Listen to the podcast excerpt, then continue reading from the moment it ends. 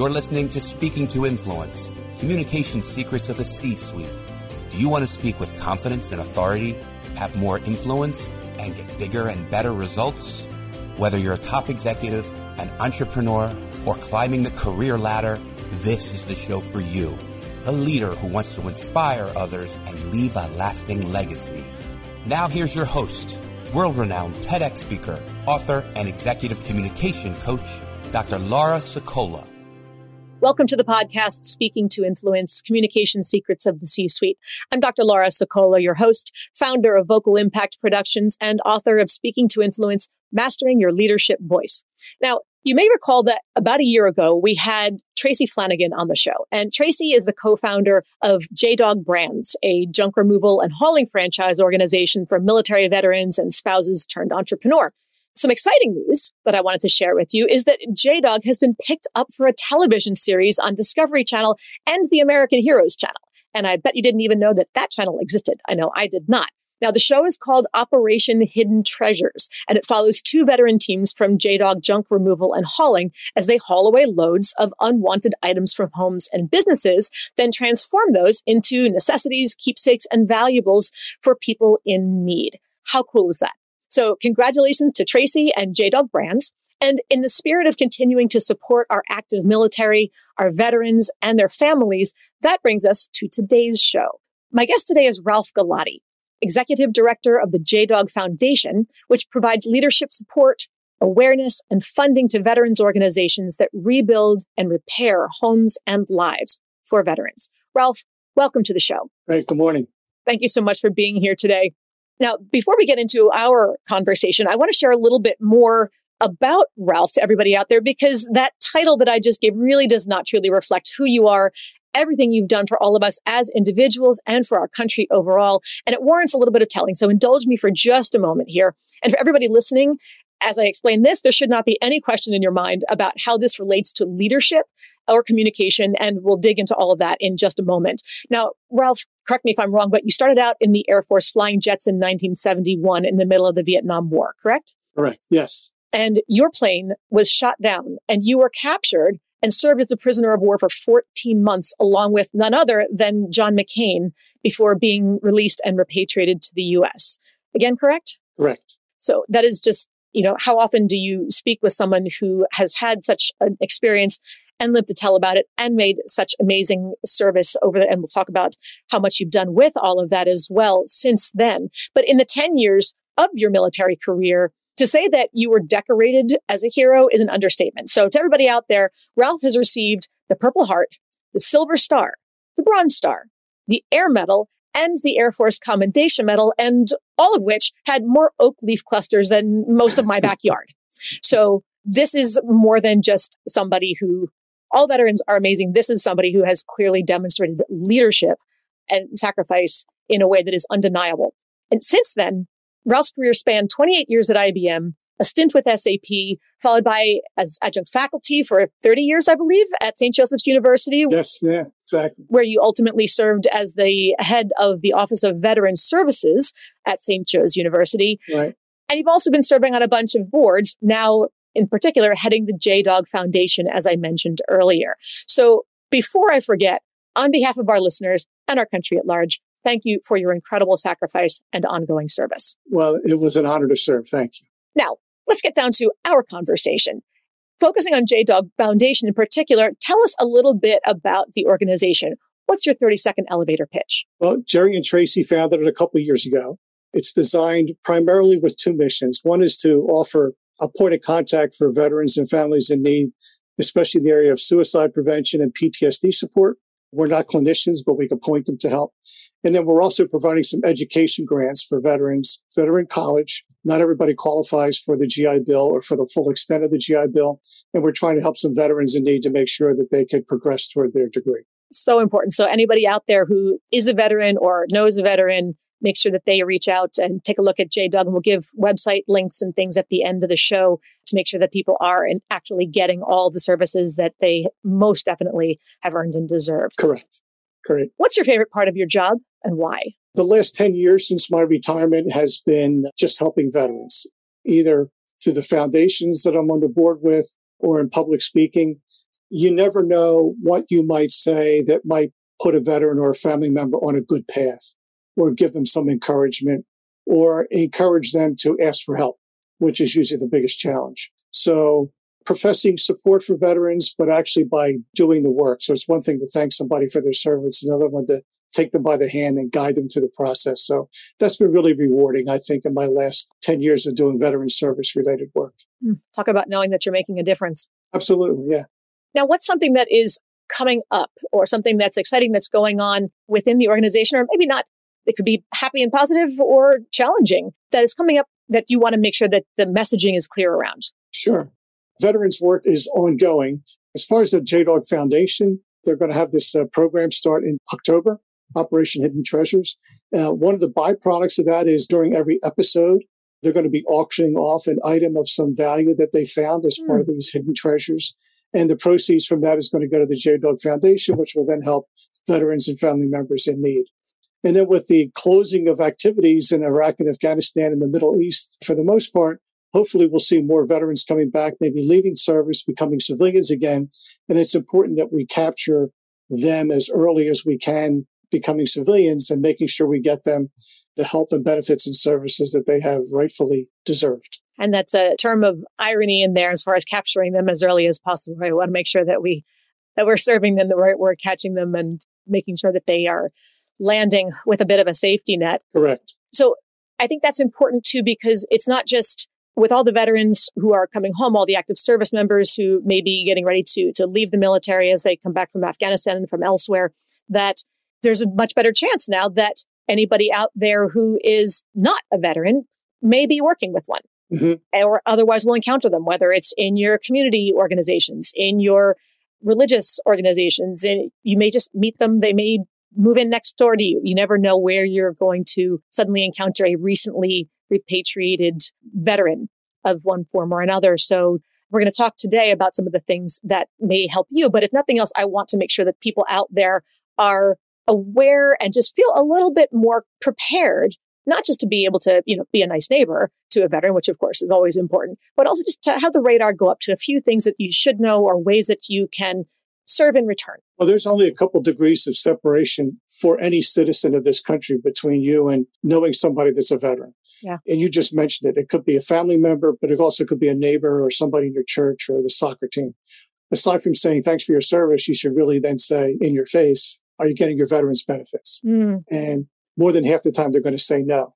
At which point you get back in their face and insist that they do and find a local veteran service officer, or it could be just somebody in the VFW or the AMVETS or just somebody that you know in the neighbor or Ralph Galati and make sure they get that smooth handoff because there's any number of benefits between health benefits, education, home mortgages, insurance.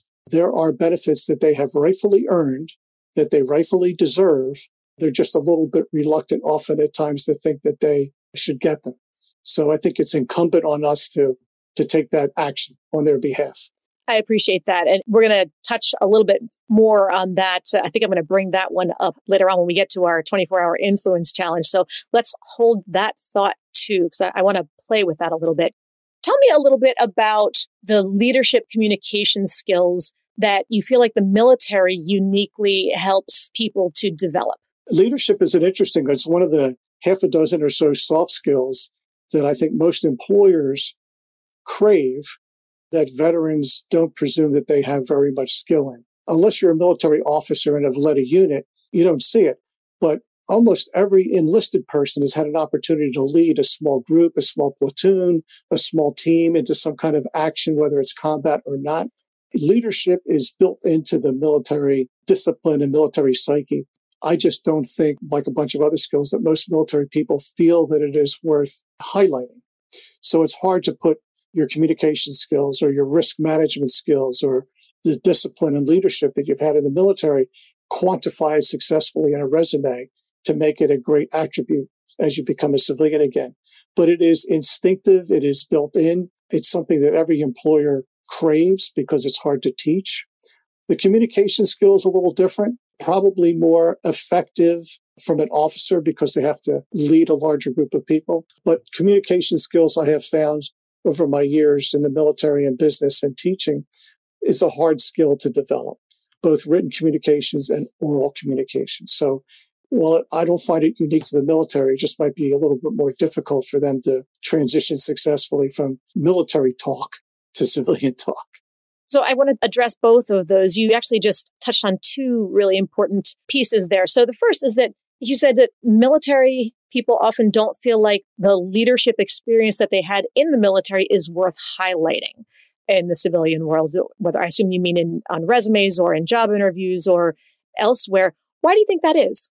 I think there's this small suite of soft skills. Leadership is one, being mission focused, being able to adapt to pretty disruptive change, taking risks, being part of a team, communicating successfully, not I mean communicating to each other successfully. Mm-hmm. Those skills are intrinsic to the military. They don't necessarily say today we're going to have a lecture on risk management.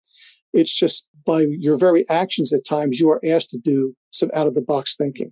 Even though the military is very structured at times, sometimes you have to adapt to the environment. Those attributes are hard to quantify. They're hard to put on a resume other than in bullet form. So when a veteran leaves the military and transitions, those skill sets that I think are extremely valuable to an employer because I can teach you to be an accountant. I can teach you to be an HR professional. I can't tell you how to think dynamically and adapt to change. Mm. Military people tend to come with that. They just don't know it often enough because it's not necessarily part of their curriculum. It's just instinctive. So unless it's brought out or unless you focus on it, I think it gets buried.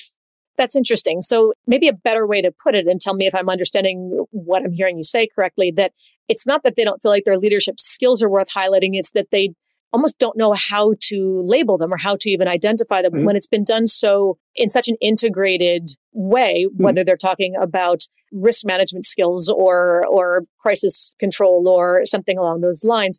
All of those skills that you just listed are sort of part and parcel of the package and they're just learned in the moment as opposed to right. here's a course on this, here's a lecture on that, here's so without having had those separate conversations or those those skills and knowledge sets, et cetera, labeled, they don't think about them as be in the disaggregated form in a way that would allow it to even be listed on a resume. So they don't know how to express the nature of what their skills are. Am I understanding that correctly? As always, Laura, you said it much better than I did.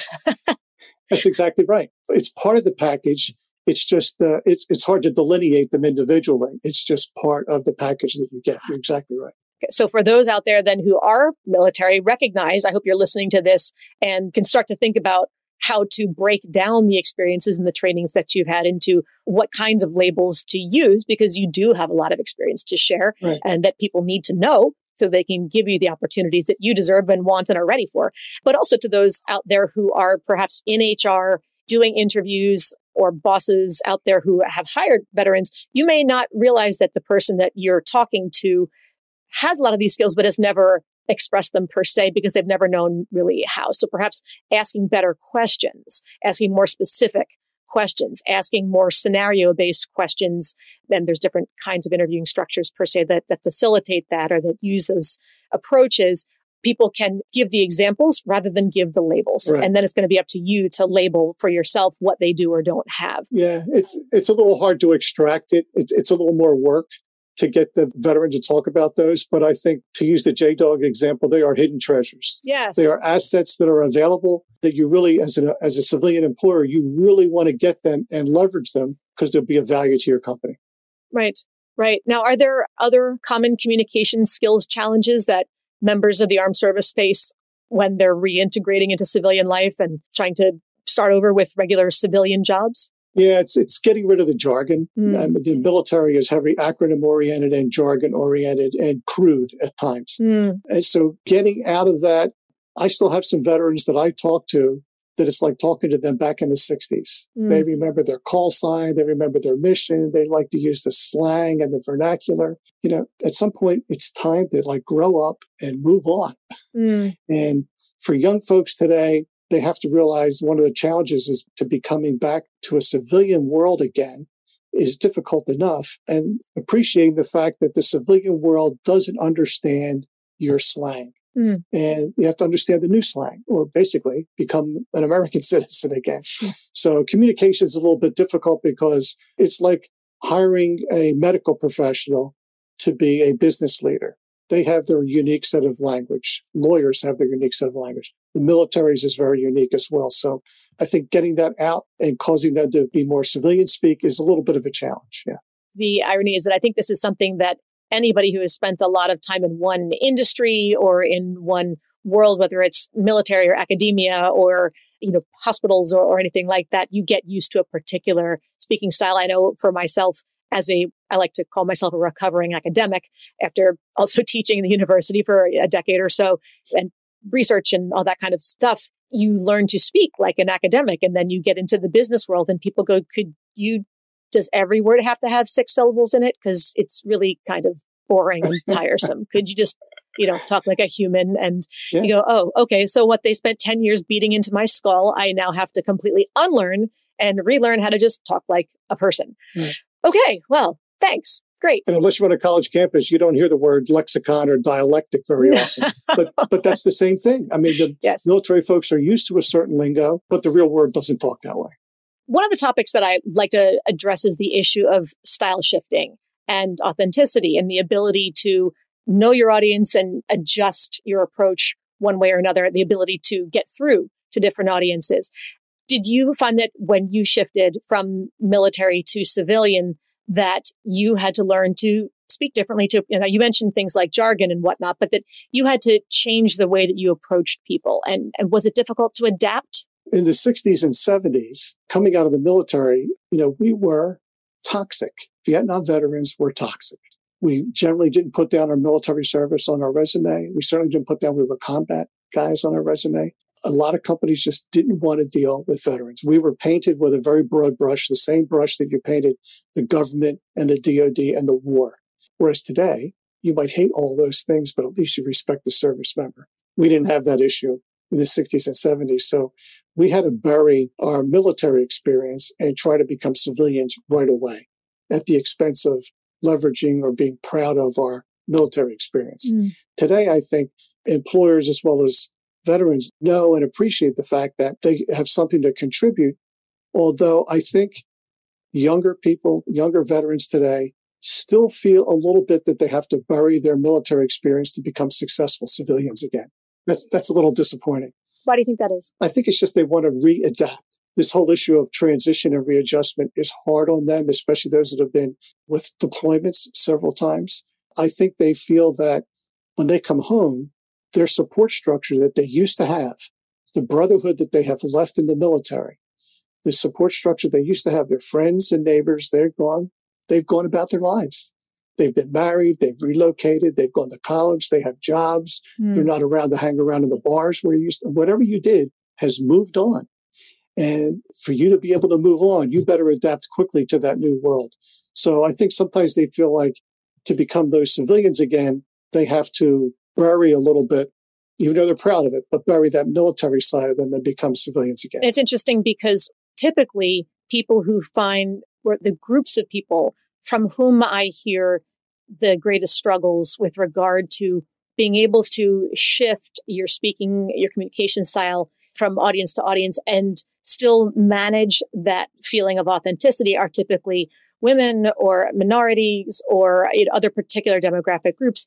So to hear that from, I want people out there to understand that this is something that many people of all different backgrounds also experience in different capacities. And as a male, as a Caucasian, as someone who's not a millennial, who's etc. This is the notion of having to bury part of your identity that was your driving force, your your military yeah, service yeah. as as a patriot, as a service member, etc. And now to feel like you can't acknowledge that, you can't talk about it, you can't be proud of it publicly, etc. That must have been very difficult for you. Yeah, well, no, nobody understands me. Yeah, uh, you got to realize, military, we only make up, we're less than one percent of the population. Mm. So there's 99% out there that have had no experience with us. And like I said, it's not an issue of pride. It's just an issue of a lot of them coming back and having trouble readjusting, you know, to family life sure. and transitioning to become civilian. It's a little bit foreign to them, especially if they've been in the military for 20 years. So I just see it a little bit too often that it's not easy to talk to a family member civilian about your military experience, especially if it's been in combat and you're carrying a lot of baggage. Mm. They don't want to talk about it. You don't want to talk about it. It doesn't get talked about. Mm. So, and of course, these are part of the services that JDOG Foundation helps veterans to find so that they can talk about it and they don't have to bury it and they don't have to just bottle it up and not contend with all that that brings along. Am I, is that correct? I agree. Yeah. And, and it's hard enough getting a job or getting through college without having that baggage with you. So right. if you could talk to somebody, it's not going to necessarily be us because we're not clinicians, but we could point you to some great organizations who's there to give you an outlet. It could just be talking with other veterans sometimes. You know, you don't have to sever those ties entirely. And that's this is going to bring us right back to our listener 24 hour influence challenge that you touched on earlier. And I want to revisit a little bit more expressly here. This is the opportunity to talk directly to the audience, Ralph, and to challenge people to take one step that they can complete within 24 hours to have more influence in some way, shape, or form. Now, you referenced earlier about if you encounter a veteran in any capacity, whether you just sort of see them standing at a bus stop or you are working with them in the cubicle next to them, whatever it happens to be, what do you want people to do? Take action. That's the single biggest thing. Thank them for their service. If you know they're in the military or if they're a veteran, and sometimes your neighbor could be still active, they could be in the guard or reserve.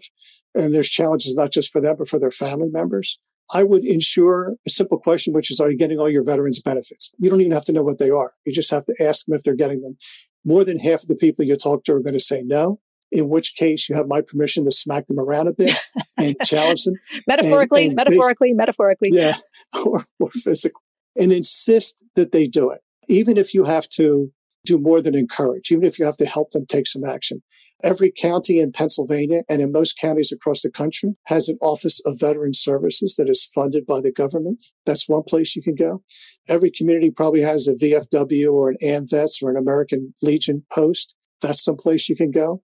If you know somebody like me that's in your community that does veterans related work, that's where you can go. Make that connection for them and encourage them or even force them to take some action. Some of them might need counseling. They could all use medical coverage. They ought to know what their benefits are for education. There are spouse benefits. There are children's benefits. They have earned the right to take advantage of every benefit. So you owe it to them to be sure that they take that next step. Okay, so let's digest this down into a couple of actionable steps. Number one, I'm hearing the the overall message is contrary to what your parents told you, your teachers told you from the very beginning, don't mind your own business. Correct. If you know somebody's a veteran, ask them the question, are you getting your benefits. Right. You will be doing them a great service and you'll feel better for it. And then now here's where I see people getting stuck. So we're going to script this out for people, Ralph, that if you hear the veteran respond to you, no, or I don't know, etc., then so we're not deer in the headlights. What's a good response? The good response is if they say no or they don't know, that's when your antennae ought to go up that says this person is going to need some help. I might have to take it upon myself to actually take an effort. Even though I'm a civilian and I have no idea where to go, it might take an action on your part that says, let me find the phone number for veteran services in Delaware County or Philadelphia, or wherever you happen to live. So that's that would be a good response so that we're not staring because what I envision is that people are in these moments and their brain knows conceptually what needs to happen, but their mouth can't find words. And then they sit there and they feel just deer in the headlights and they they don't want to get into that position so they avoid the conversation we don't want that to happen right. so we're going to give people you know we're going to grease the skids real easy for them and give them a, a response somebody says no or i don't know what i heard for example if i'm interpreting you correctly would be to say then I'll find out what the Veterans right. Affairs, yeah. it's a county based. Yeah. Okay. So for your county, whether you're in Alaska or you're in, you know, Nebraska or something that doesn't end in ASCA, whatever state you're in, yeah. you're going to find the county Veterans Affairs Services hotline number or otherwise phone number, and you'll provide that for them. All right. And basically, what you're going to do is uh, you're going to become a veterans advocate. You're going to help connect the dots and get their name and phone number from the veteran and say, look, I'm going to take this action in your behalf. If I make this connection for you, I hope you're going to go. And then we're only one step away from, from a resource everybody should know somebody in the community that you could ask that says, who do I go to for this? It's a small effort. It might take you five or 10 minutes or 30 minutes to do it. You'll feel better for it. You've actually now helped the veteran in need. They might not know they're in need, but you're going to be doing yourself a great community service and you'll be helping a veteran. So I can't think of anything more worthy than that. Yes. And it's not to say you have to adopt them, that you have to, you know, be forever responsible for all of their affairs and all the bureaucratic red tape, but make sure that you help them take that first step. Yeah, it's a small step and you'll feel better for it. But you're, you're right. You're not going to be doing anything more than helping connect the dots. Correct. Yes. Yes. Okay. So let's talk real quick about mistakes then, Ralph. What's, what's a communication related mistake that you've made? How much time do we have, Laura? Let's pick one. So one of my biggest failings is I have a, a memory issue and I don't remember people's names and faces very long. So it takes several meetings or a couple of hours to imprint somebody's face so that I remember them. And I remember being at an event where I was going to be doing public speaking and we had a social hour at the beginning and I was working around the tables and introducing myself you know, and I would meet Laura and I would say hi and we'd talk for a couple of minutes and I'd go to another table. Well, 15 minutes later, I would come back to your table and reintroduce myself to you again. And you give me that look like we just met. Mm. And it would embarrass me and I would embarrass you. And I felt that that, you know, it's, it's just so inappropriate that I couldn't remember that I just met you. And, and it just like, was not important enough that you would remember me 15 minutes ago? And I really have to work on that today because I know it's a deficiency. And I know I'll meet people at a speech and they might say, Oh, I heard your speech last year. And they wouldn't expect me to remember them, mm. but they certainly would expect me to remember them 15 minutes from now. Sure, sure. So that's really, uh, it's disappointing and it's embarrassing. So we all have had those moments at some point. You're networking, there's a whole room full of people, you met a bunch of people, and it might be that if not 15 minutes later, it could be the next month's meeting. Yeah. You reintroduce yourself and you completely forget the person's got a haircut or they are just wearing very different clothing or you yeah. see them out of context. The one time was a networking meeting. The next time is you bump into them at the grocery store or the baseball game or wherever it happens to be. And yeah. they introduce themselves to you and you're sitting there staring at them going, do I know you? You know, we get a little bit of a free pass today with the masks. Like I can pretend that I don't recognize them with the mask, but right, right, but not in the day. So, how do you handle that when you do realize that you've already you've met before and you're, you have that oops moment. How do you recover? I just have to apologize in advance that I, I have an issue. And there's some cases where I, I might meet somebody like you and I might joke about at the end, this is, look, I'm going to, if I bump into you tomorrow, please don't be offended that I don't remember you, mm. which is a way of me deflecting something that I know is a deficiency on my part. I think I've learned that in some cases I have to do a better job because it might embarrass me a little bit, but it's offensive to the other person that I, I haven't given them the courtesy mm. of remembering somebody that I just met. So it's just a skill that I just, I have to consciously work on. Sure. You know, I find that uh, I will often tell people after our first meeting, I'll just let them know for whatever reason, it usually takes me three times yeah. before I'm going to remember your name yeah. and that sticks. So by the third time, we're good, but just know that there are two more times when I will need to reintroduce myself and I will need to ask you your name. Yeah. It's just how my brain works or doesn't work, as the case may be. And they'll usually laugh and say something along the lines of commiserating and saying that theirs is similar. So mm-hmm. at least they know. And then when I do do it, I can say, see, I told you, now that's number two. It'll be one more. So just wait for it. Well, so you, you can't blame your age, whereas I can blame my age. Well, I'm not sure what to blame at this point, but uh, it just makes me concerned about what's going to happen as age continues to to take its toll. I, I, have the greatest of intentions, but that's an area that I have a hard time executing on. So well, that's I think the intentions are always the challenge, making the intention and the execution match. Yeah. So finally, then. Actually, one question that I had is with regard to succession planning, what's a common issue that often keeps former service members from getting promotions in corporate America, even if they're technically qualified for those leadership roles? Let's put that in perspective first. In the military, the first couple of ranks, whether you're an enlisted or an officer, are automatic promotions. Mm. It might be in 18 months, it might be two years or four years. And then after that, you have to vie for promotions. You have to differentiate yourself. The same thing goes with pay. So if you're a staff sergeant with 10 years in service, this is your pay. Period. Period. That's what it is. If you're a captain with six years of service, this is your pay. And you don't negotiate pay and you don't have any issue about that. That's very different, obviously, in the civilian world. So a thing for veterans to have to realize is when you become a civilian, you really have to do a better job of managing your own career. You have to do a better job of selling your value and your worth and differentiating yourself. You have to be really vocal when it comes time for an appraisal or a promotion or a salary bump. They're not things that come naturally to military people, especially if you got somebody that served 20 or 30 years, they might be 40 or 50 years old, getting a second career that has never had to ask for money mm. and has, has had promotions happen to them, not because of them. Right. So it's, that whole issue is really, really different for veterans in the civilian marketplace. So often they're, they don't get promotions because they don't realize they have to ask for them. Mm or they don't think that they have to really advocate for themselves to their boss or whoever would be the decision maker. They just your work doesn't speak for itself. There's sort of an assumption that your work should speak for itself. Yeah, and you know, and there are at least there used to be annual appraisals you used to get from your next in command. That most people just sat there and listened mm. to somebody tell them how they got appraised, mm. as opposed to it being a conversation. Mm. Whereas in today's world, they're more conversational. And uh, I remember as I got a little more seasoned, it was easier for me to focus on my areas of deficiency. Like you could tell me what a great guy I am. You could tell me the 10 things I did really well. Tell me the one or two things that I didn't do well that I could improve on. Mm. That became important in the civilian world, maybe not as important in the, in the military world. So you have to take more direct action on the management of your career as a civilian than you maybe did in the military.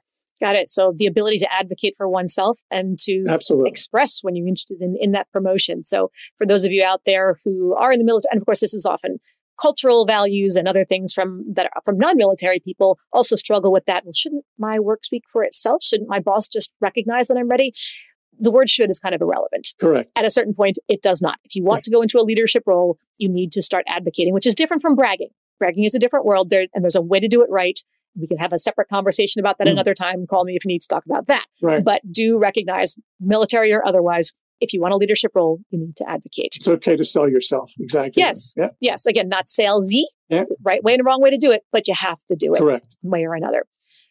Finally, Ralph, if you were asked to give the commencement address at a high school graduation ceremony, what advice would you give the graduates? Whether or not they're going to go to college, enter the military, or do anything else, uh, regardless of where they want to go with their careers. What's the one thing they have to do to be successful? Only one? I can narrow it down to a couple. One is. I asked them to take every opportunity to lead, mm. find opportunities to lead. I also asked them to take prudent risks. Get outside your comfort zone. Get outside the box.